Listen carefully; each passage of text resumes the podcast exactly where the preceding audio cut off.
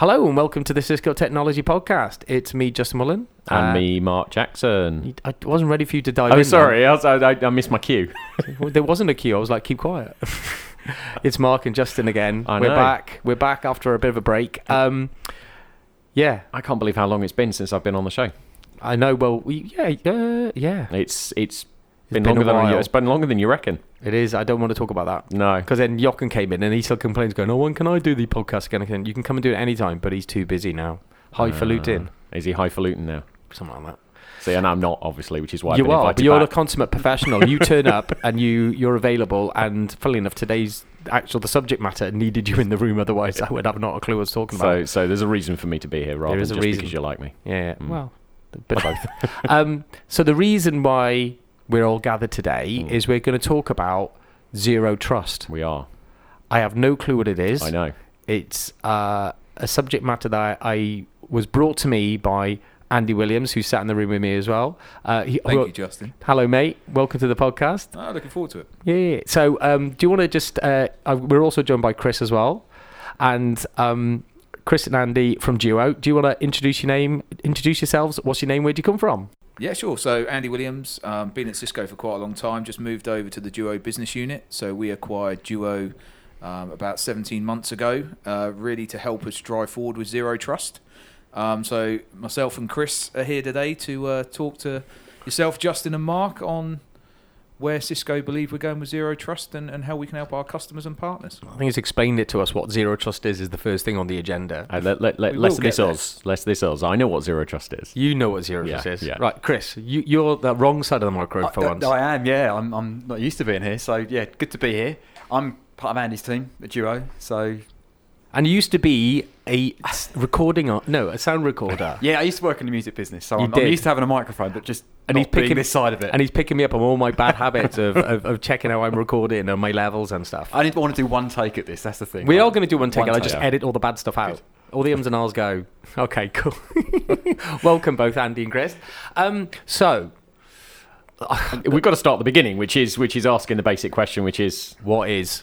Zero trust. Please, somebody explain to me as a special person who has not a clue about this. I think the easiest way to look at it is zero trust isn't, and the biggest misconception is zero trust isn't a technology. Mm-hmm. It's not something you can, go and buy off the shelf and say, right, I'm going to buy zero trust and put it into my business.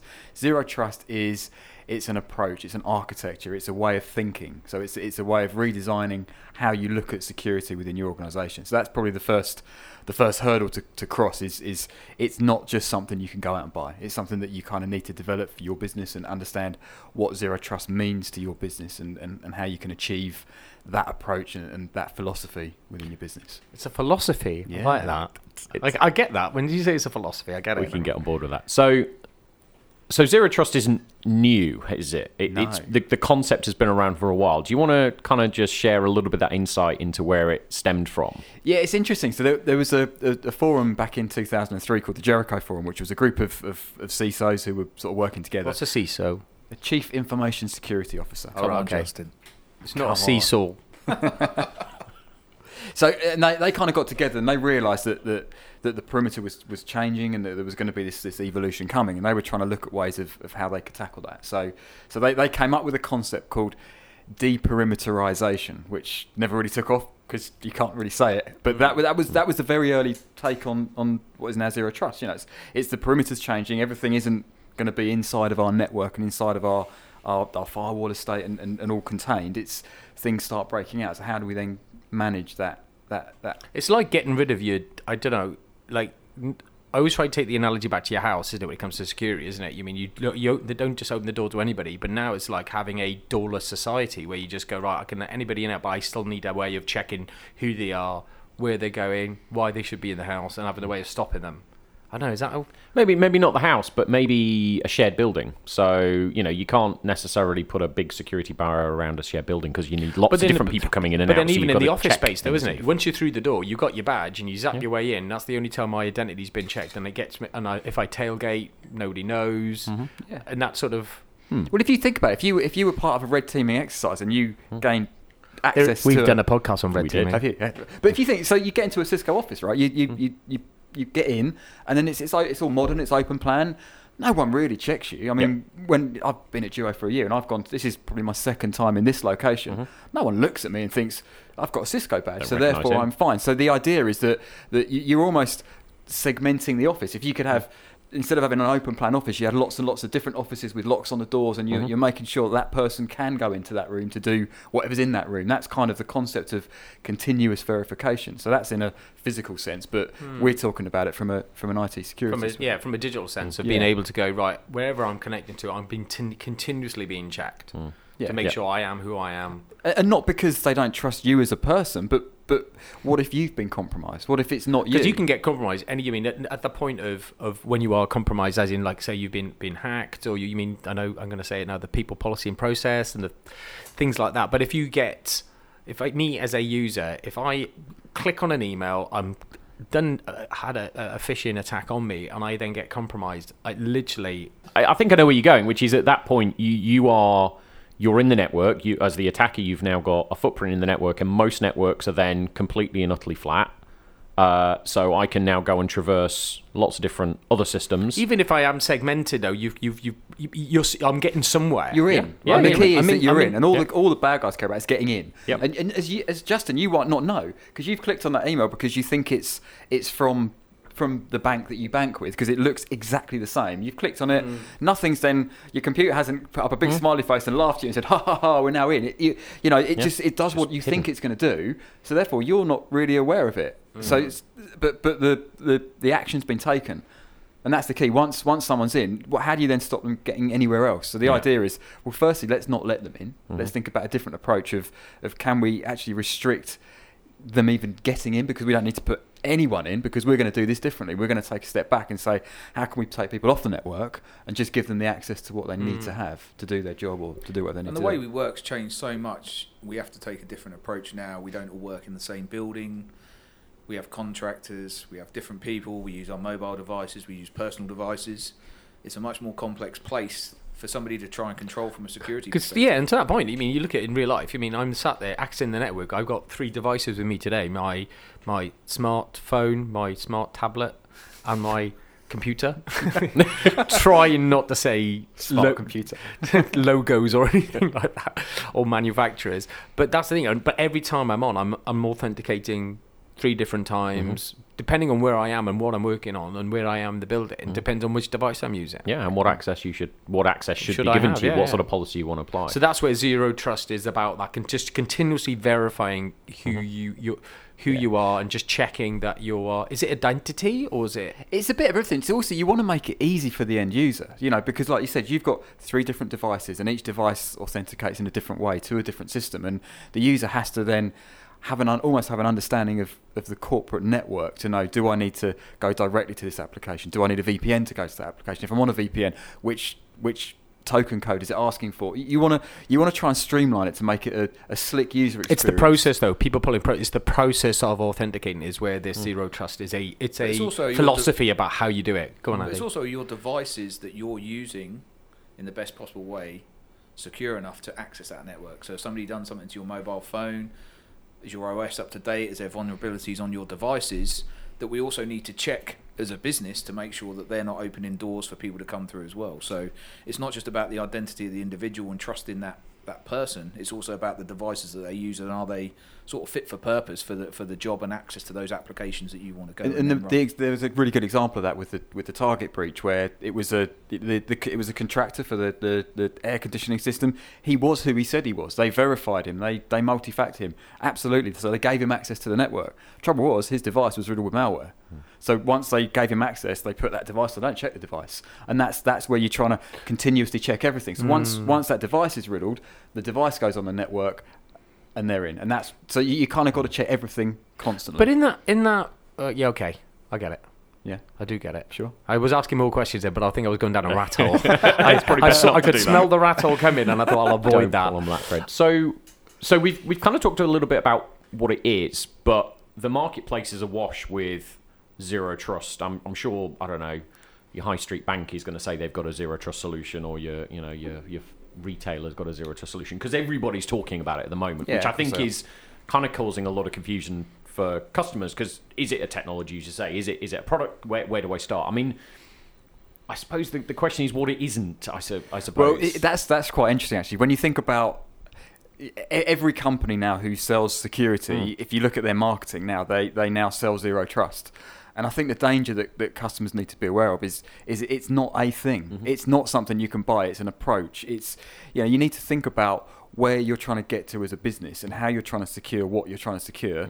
Mm. And it's a journey of getting there. And that zero trust can't be a thing that you buy. It's a concept that you buy into, and it's an architecture that you deploy. Yeah. So it, and I think the key thing is that you don't have to rip and replace everything that you've got. Mm. It's zero trust is a journey that's going to take a duration of time depending on the size of the business, and it's how do you fit in with what you've done so far, and how do you modernize what you're doing, how do you transform that to fit the future of where the business is going to be. Yeah.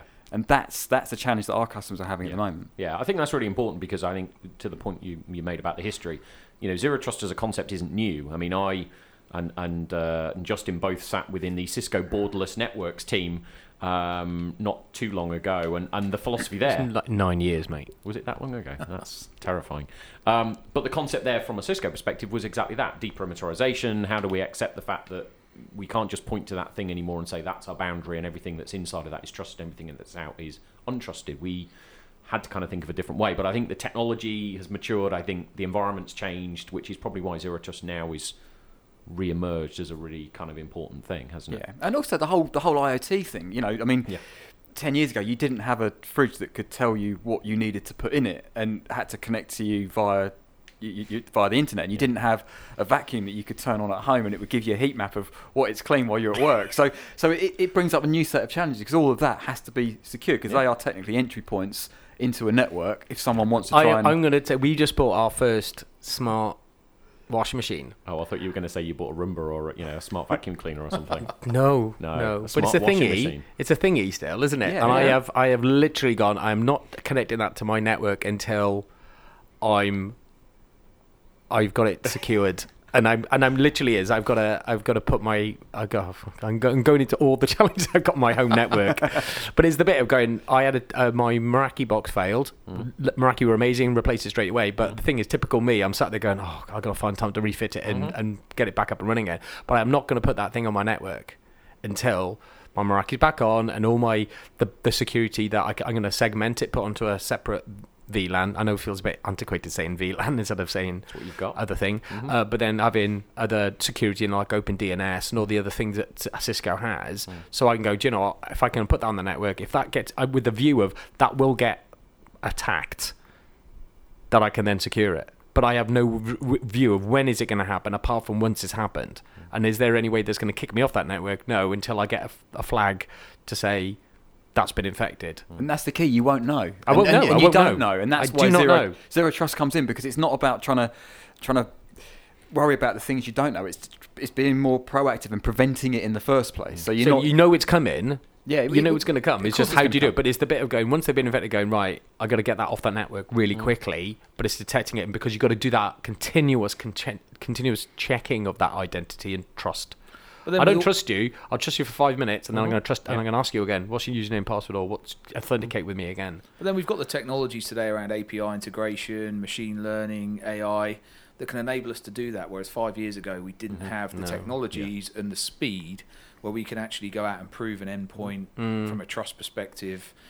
Gain that intelligence across the broader network to say, is there a vulnerability? I need to turn this element of my network off. So even though the zero trust concept's been around for about 10 years, technology evolution has allowed us now to put things in place so our customers and our partners can begin to build out these holistic architectures that will get them to an end state. But it is that, I mean, it is a, I like the philosophy. It's a philosophy, isn't it? But you've got to work out what your philosophy is for your organization, whether it's a hospital, whether it's a bank, or whether you're the example when we were prepping, we do prep for these podcasts. we do prep, not for long, but was a sausage factory. I mean, what is their philosophy on zero trust? I mean, what is the impact? Why from the pig to the sausage? The pig to the shelf, isn't it? That's what we went through. But you talk about that. I mean, from a manufacturing perspective, in that sausage factory, there could be IoT devices. Mm-hmm. Right, okay, well, how do I continuously know that I can trust them, that they are not being compromised? Mm-hmm. Then it's actually, I'm in the supply chain, so I've got all the way from the pigs in the farm all the way through to the shelf in a supermarket. it's a supply chain that I need to interact with, you know, in a digital world. I need to, that needs to be done online and have a digital interaction. How do I ensure those connections are, the supermarket is only allowing to have me access to my business to have access to the only information that they need me to have? How do they verify that? How do I verify when they're having access to my systems or they're sending me? So I think it's that the philosophy depends on your organization, but there is a philosophy and you need to think about what that zero trust philosophy is for you. Is that a fair thing? That's the question. It's really interesting hearing you say it back. I mean, we taught you well. I know. But if you go back to your washing machine scenario, right? So 5 years ago, you might have had a smart washing machine and that's great. And you could use it as and when, but now you've got a smart washing machine. And to Andy's point, we've now got the technology to say that, well, Justin's probably not going to use it 5 times a day. So if we see that unusual behaviour, we can now start doing something about it. Whereas before, if you used it 5 times a day, we wouldn't have known. It may have been connected to the internet, but the functionality was different. Whereas now we know that, looking at how you dress, maybe once a week. That was a bit hard. I was saying it gets used for 5 times a day. It's on a Sunday, and we wake up and go, right, we got no clean clothes for next week, and it goes on 5 times in 1 day. But just to explore on Chris's bit, we had some of the guys over from the US last week, and they were looking at geographical zero trust. So if the business unit, a very microcosm out of Michigan from the Duo perspective, spun out of the university, but they didn't tend to travel to EMEA very much to come over and see us and as we build the business out. And it's really interesting. What they're looking at is geographical movement of individuals. Therefore, because of the teaming messaging platforms we have today, instead of locking you out of an application, they would actually verify with you, like they do from a fraud on a credit card, are you in this location trying to spend this money? Because they don't want to impact you as a user continuing about your day and the way that you go out and either do your personal life or you deliver your job. But how can we use other technologies, messaging platforms, to verify those users in different ways to put this zero trust network out? So there's going to be many different technologies, knowing whether you use a washing machine at 12 o'clock during the day or when the cost of electric is really low, but otherwise whether you travel into different regions, different office locations, if you appear up in China or Thailand at the moment, what are the risks to you with the current economics that are going on? So that's really where the businesses are looking at zero trust and how we use this holistically. And as you said, it's going to take, some companies have a vision for 5 years. They may never hit that vision, and it always moves, like the cloud-first strategy we've had for the last 5 to 8 years. Has anyone actually realised their first cloud-first strategy? No, they've gone off on a different tangent. Their business needs. But it's that philosophy. You've got to have that. So I think it's the thing about the. You've got to go back and look at, readdress that philosophy. Like security is always changing. You've got to have it. What's our security philosophy for our organisation, and how do we continuously relook at it and go? Is our business model changing? Is our philosophy changing? Are we keeping that? I'm going to keep saying philosophy now until I'm sick of it. But I get it, and that's the bit of, like you said, about the cloud stuff. But it's. From a security and zero trust perspective, going, does this meet our needs? Well, it touches. You're absolutely right, because I think it is a philosophy, because it touches so many different. I think Chris is right. He said it. You know, I just steal it. All right, Chris is right. I'll take the credit. It touches every bit of the organisation, from the. You know, it does touch the people, the policy, the process, because that all three components have to come together to deliver the outcome. You know, like you say, it isn't a zero trust project and let's go and buy a bit of multi-factor authentication or a bit of segmentation. You know, it's fundamentally shifting the way in which you develop applications and interact. And the thing that's changed, just to summarise what you said, Andy, is the bit is that we've always had a zero trust philosophy, or we should have had a zero trust philosophy. Now this technology enables us to do that. Yeah. You can do more with it, absolutely. More with it. Yeah, I think that's key. And if you go back to the people... process and policies, and that's great, that's your starting point, but even before that you still need that visibility of the people and the devices before you can almost define those. I've got to be able to see them first. I've got to be able to it's like you can't implement those until you know who and what you're trying to implement them. So it goes back to even more fundamental basics that you need to get in place as part of that zero trust journey towards that end goal. And security has always been one of those industries that people just go and buy the best of, this is the next big threat, so we'll go and buy the best of breed to fix like that, the bigger firewall and by the time you've done that, and you know it's an 18-month deployment, you get it in and then everything's changed again. So now what the industry's seeing is by having a philosophy or an approach to do it, you know, you've always got an end goal in mind of where you're trying to get to, and as the surface changes, you can then move with it. You're not set as, right, well, we've define that we're going to put this in to fix that problem. Yeah. Actually, that problem's less of a priority. There's a new one. Well, there's now a new problem coming over there. And it's like, well, we're going to have to finish that, and then we'll have to do that later. So you can be much more flexible with how you get to your end goal and meet the changes of the business and the threats that are forever evolving. So I think we've covered what is zero trust and why is it happening and what's it out there and why is it a buzzword or two words? Zero trust, two words. Mm. Yeah. Mm-hmm. What's Cisco's approach to it then? So we've really broken down. What's our philosophy? So our philosophy. So Cisco obviously have many technologies, and some elements you can say we've been working with customers and partners for the last 3, 4, 5 years on implementing zero trust technologies. But how do we bring it together in a holistic story so we can actually engage with customers so they can begin to map out and what's relevant for their business? So we've really defined it under 3 W's, which we'll hear Justin say in a minute in his very strong Welsh accent. WWW. Thank you. And so when we talk about the workforce, so the user, the device, how do they connect to the network? How do we secure them? The workload itself, so the applications that are used within a business, how do we look at those applications? And then obviously the workplace, when somebody enters a building, a campus, how do we know who they are and how they get deployed? So we call a principle, which is going down really well with customers to try and simplify starting a journey on zero trust, is look at these 3 W's. So again, workforce, workload, workplace, and then look at the technologies and applications and the users, and we can begin to break down the story from there. Right, so you've introduced the philosophy. Do you want to go a bit more into the sort of the first one then, the workforce? So with the workforce... Somebody. They're both looking around. So workforce is kind of defined as user and device behaviour. So we're trying to build a profile of the users, the devices that they're using, the resources they're trying to gain access into, and we do that. You know, Duo is obviously the technology that we use for doing that, and it's very much how can we constantly check that a specific user on a specific device can access these resources or this resource. For example, you could have a contractor. You don't want to give a contractor access to your network. You know, the old fashioned approach would be you'd use a VPN. You'd give them multi-factor authentication and you put them on the network, but they're authenticating at 9:00 in the morning. That's the only check we're doing. So if they are compromised, if they're not that user, they've then got access to the network, and the lateral movement can be, you know, really, really damaging to a business. So the idea of what we're doing is we're saying, right, well, great, we're going to verify the user. We want to, you know, is the user who they say they are? We'll do that with the multi-factor. But then we start getting more advanced. We start looking at the device they're trying to come in on. So what do you mean by multi-factor? Multi-factor authentication. So the basic level of authentication would be a username and password. We call that a single factor.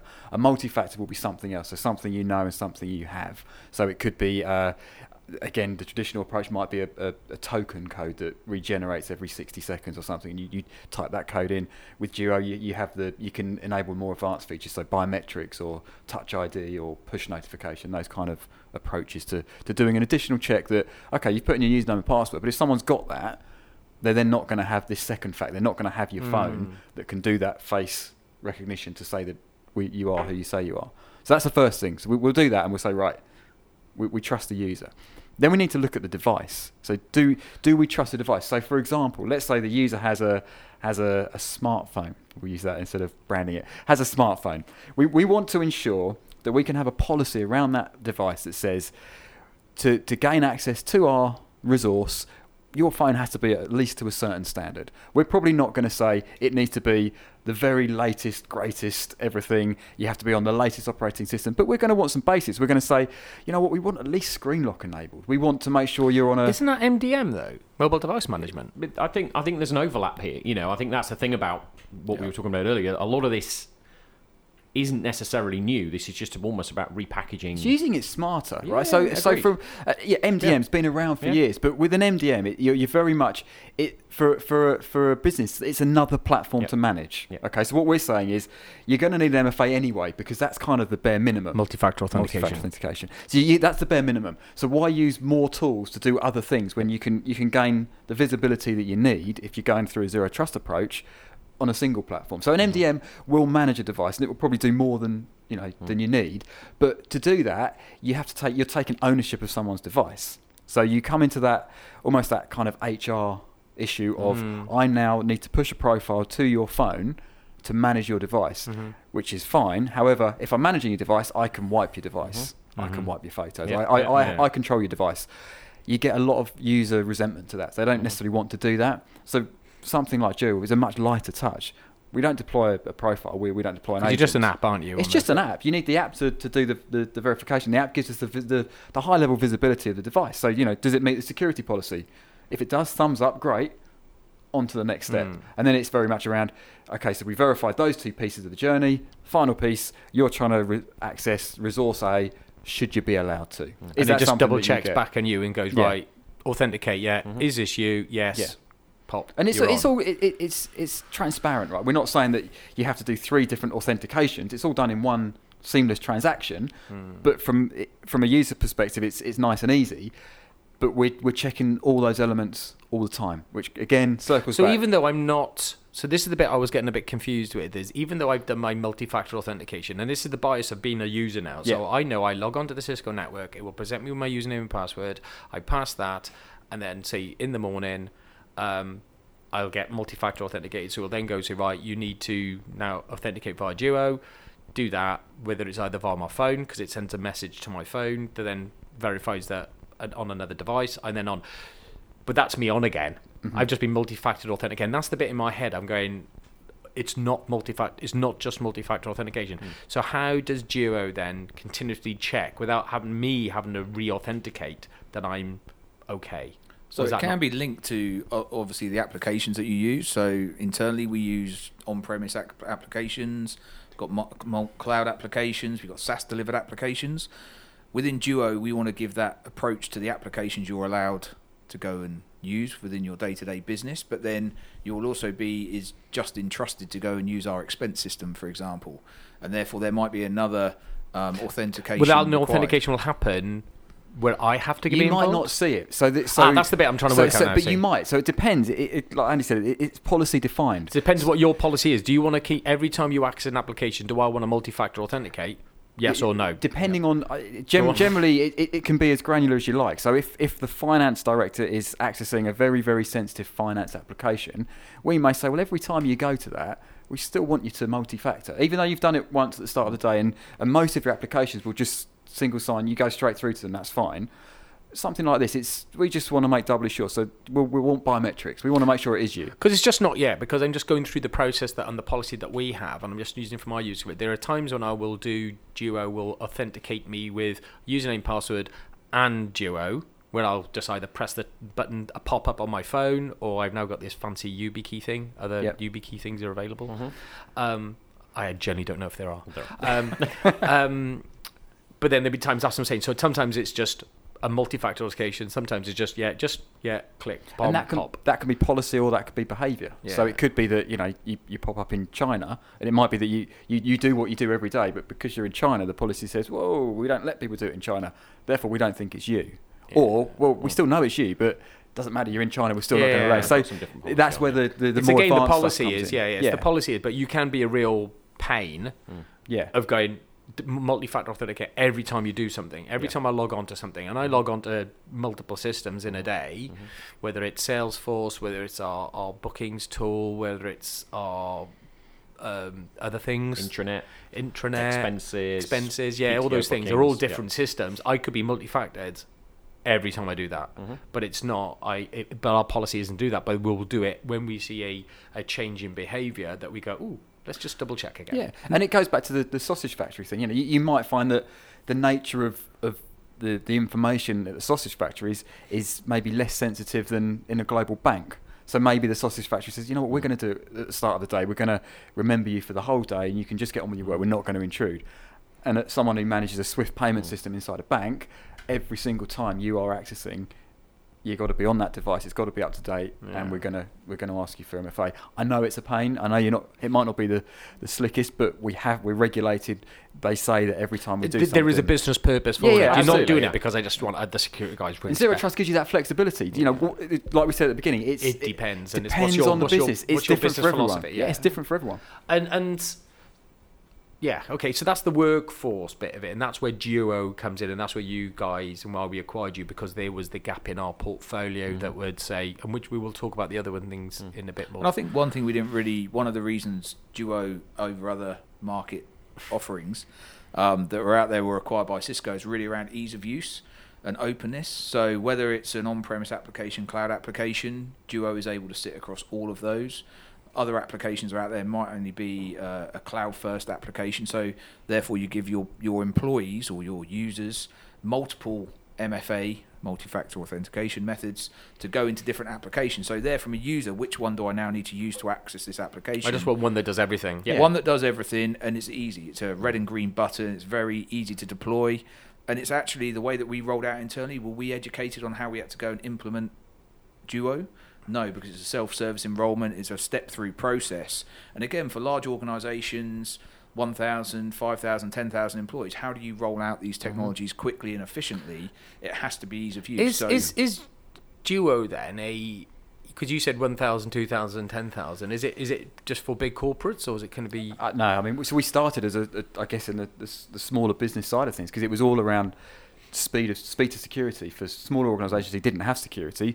Implementing something like a Duo, suddenly you've increased. Because I'm just thinking about it, because we talked about this earlier on though. But if you're a startup, as in like I'm a 2-man, 1-man, 3-man band starting up and going right, we're everything's going to live on the cloud. Yeah, everything. I bet my expenses, my tax, my accounting, everything's going to live in the cloud. I'm just going to have a blooming router, a broadband router in my office that connects us all, and the rest of the time we're out and about or wherever it is. Yeah, perfect. Perfect. You just go, and you might find that your main contract. So you're a company that's got 5 employees, but your main contract is a big business that says, well, to win our contract, to win our business, you just have to tick these requirements. One of which might be multi-factor because it's a kind of given because of the nature of the business you want to deal with. So that's again simple fit.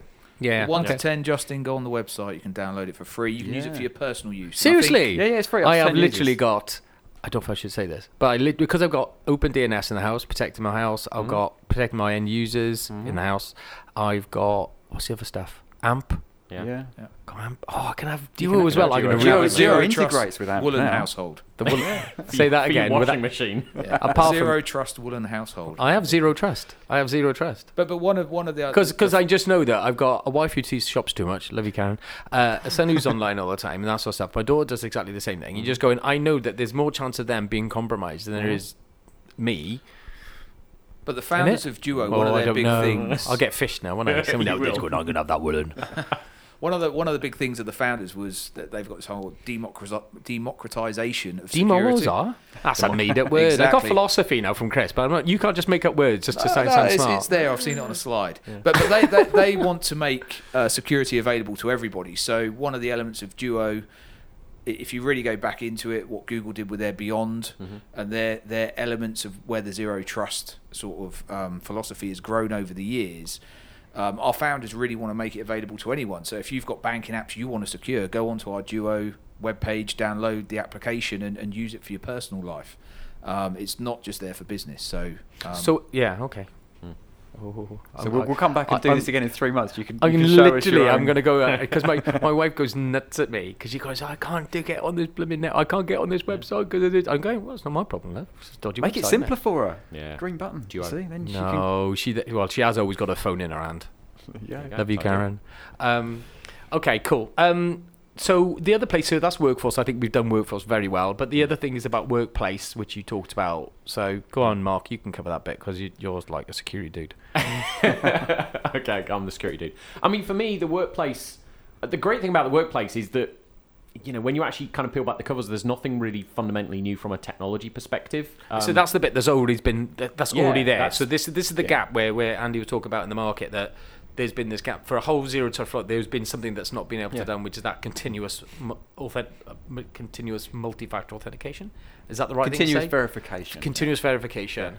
But the rest of it sort of... I think a lot of those elements have been there for a while in the portfolio because, let's face it, the concept of segmenting the network and therefore giving access to the resources that the user needs is not new. We've been doing that for as far back as VLANs. It was always painful to manage, and that's always been the evolution from that statically configured VLANs through to security group tags and TrustSec, and now with software-defined access, that evolution has been happening over the last 10, 15 years to be able to get to that point where we can say, actually, Justin rocks up in the morning, he wirelessly connects or wired connects into the network. Can we identify him? Can we validate the trust of his device and then give him access to the resources we need? That there is a zero trust philosophy right there. And of course, from a tech perspective, that's ICE, that's SDA, that's StealthWatch. Identity Service Engine, software-defined access, StealthWatch. Thank you very much for the translation. But they're all technologies that we've talked about. They're all covered in other podcasts. Go back and have a look. That's exactly where I was going. All covered on previous podcasts. But it is about extending the idea of that continuous verification, not only from the endpoint on, say, a remote or mobile device, but all the way through into the workplace. Because we've all got networks, we've all got legacy applications in data centers and so on and so forth that still need that. So that's kind of the workplace piece in a nutshell. And I might bring Andy in a minute, because he does have a history of data center. Just a small one. Just a little one. He's forgotten it all now. He's forgotten it all now. I only care about Jimmo. But then it's the workload is where your applications live, isn't it? So I'm not just thinking data center, because that can be in the cloud, because an AppD's in there, because that's continuously monitoring the workloads, the work user experience, application performance, security. So from a workload perspective, where we really are talking about the application itself, are technologies that either Cisco have acquired or developed. So AppDynamics was an acquisition, application-centric infrastructure, ACI, was around segmentation of the data center network, and then Tetration as a product, which is really around micro-segmentation and security of the specific applications that you're running and how they move across your networks or multi-cloud architectures. So there's a number of different elements, and again, as a customer, you might not pick all of these, and you might have starting points. So maybe you've got AppDynamics deployed for certain critical applications within your business. You may have certain technologies deployed, so identity services engine. You might have an SD-WAN deployed.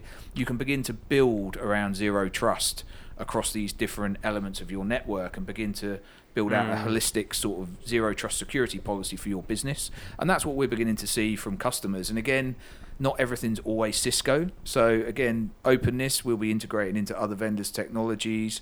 There'll be new technologies coming in, open source, and we need to build them all into this sort of framework that customers are working towards. Yeah. And I think, when you actually look across those three domains, and we talked about a lot of technology elements and a lot of product components within there, but I know, and I'm absolutely not the expert on this, but when we talk about the multi-domain, we're talking about how do we kind of stitch together the policy across SD-WAN, across SDA. Because that's the thing, though. The domains are, it's your data center. Yep.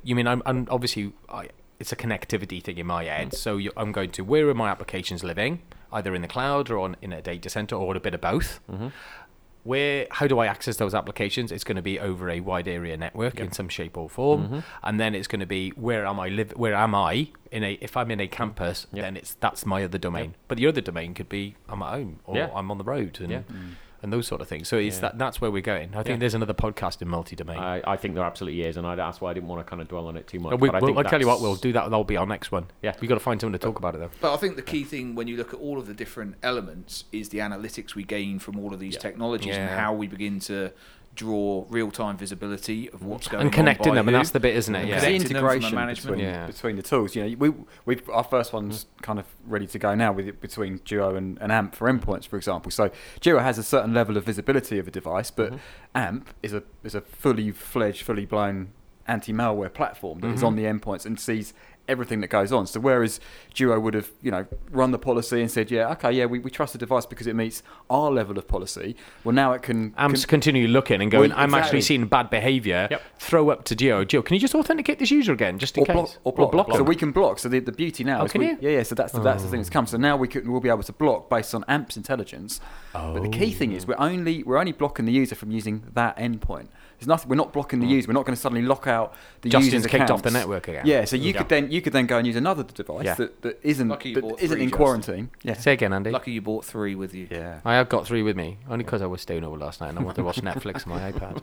But that's the issue. Other online streaming services and smart devices are available.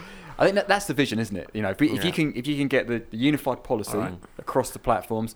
and let the vendor work on the integrations, right? As a customer, why do you want to buy 7 different solutions from 7 different vendors and then have to get your teams to integrate them all together? Yeah. When you know you can. So it's the interoperability is going to be part of. You mean when you build your philosophy in that part of that philosophy is what is interoperability? Yeah, absolutely. I mean, you know, we're not fans. I don't know. Some people are best of breed fans, but there's the bit of. You mean the end of the day, you don't buy everything in one go, do you? No.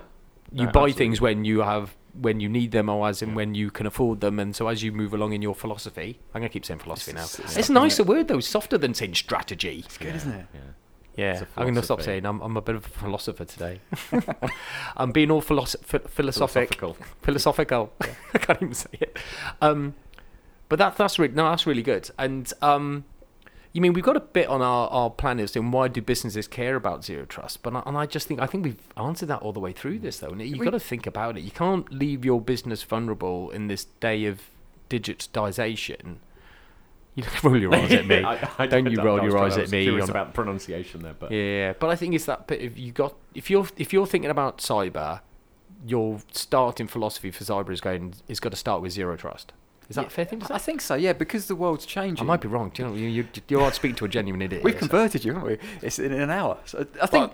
But no, just on to Justin's point there. I think a lot of customers are now seeing my future state is zero trust. We may have legacy.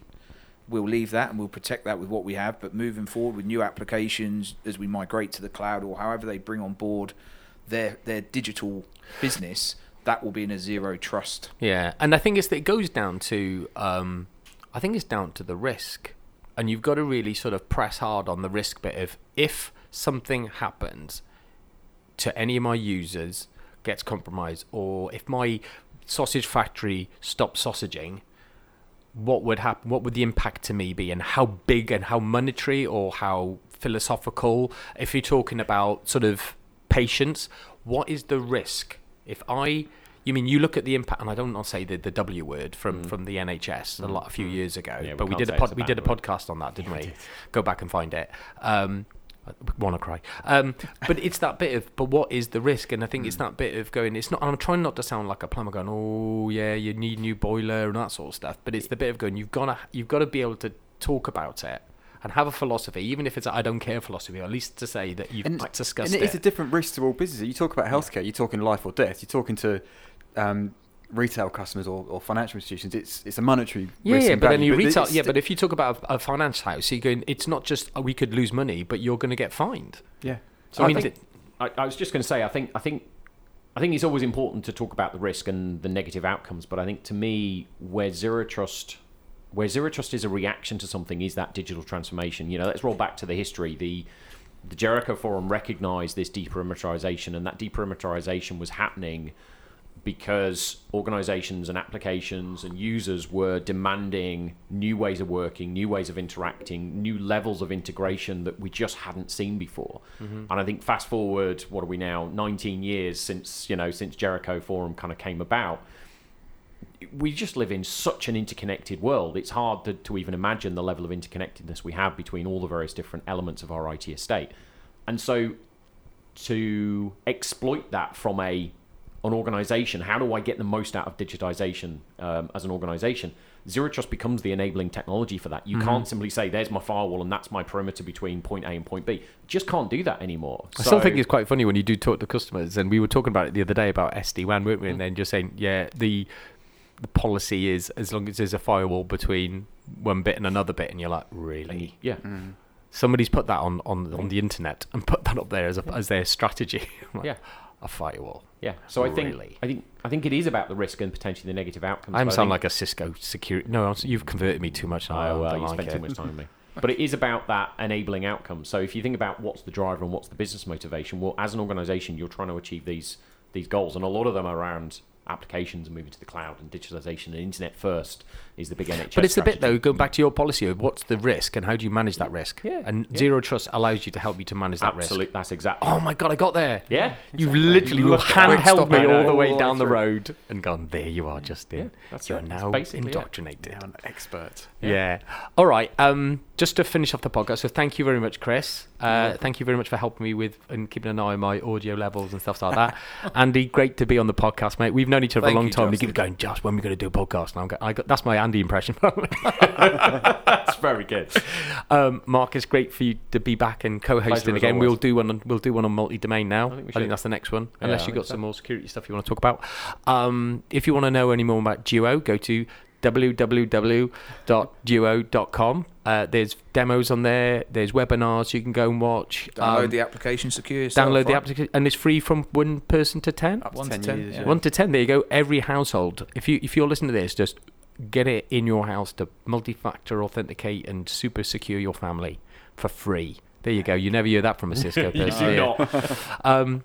If you want to contact the podcast, you can find us on LinkedIn. You can get me on Twitter at Justin Willen or M_Jax76. I actually don't know what my Twitter handle is now. I think it's M_Jax76. It is. Yeah. I stalk you.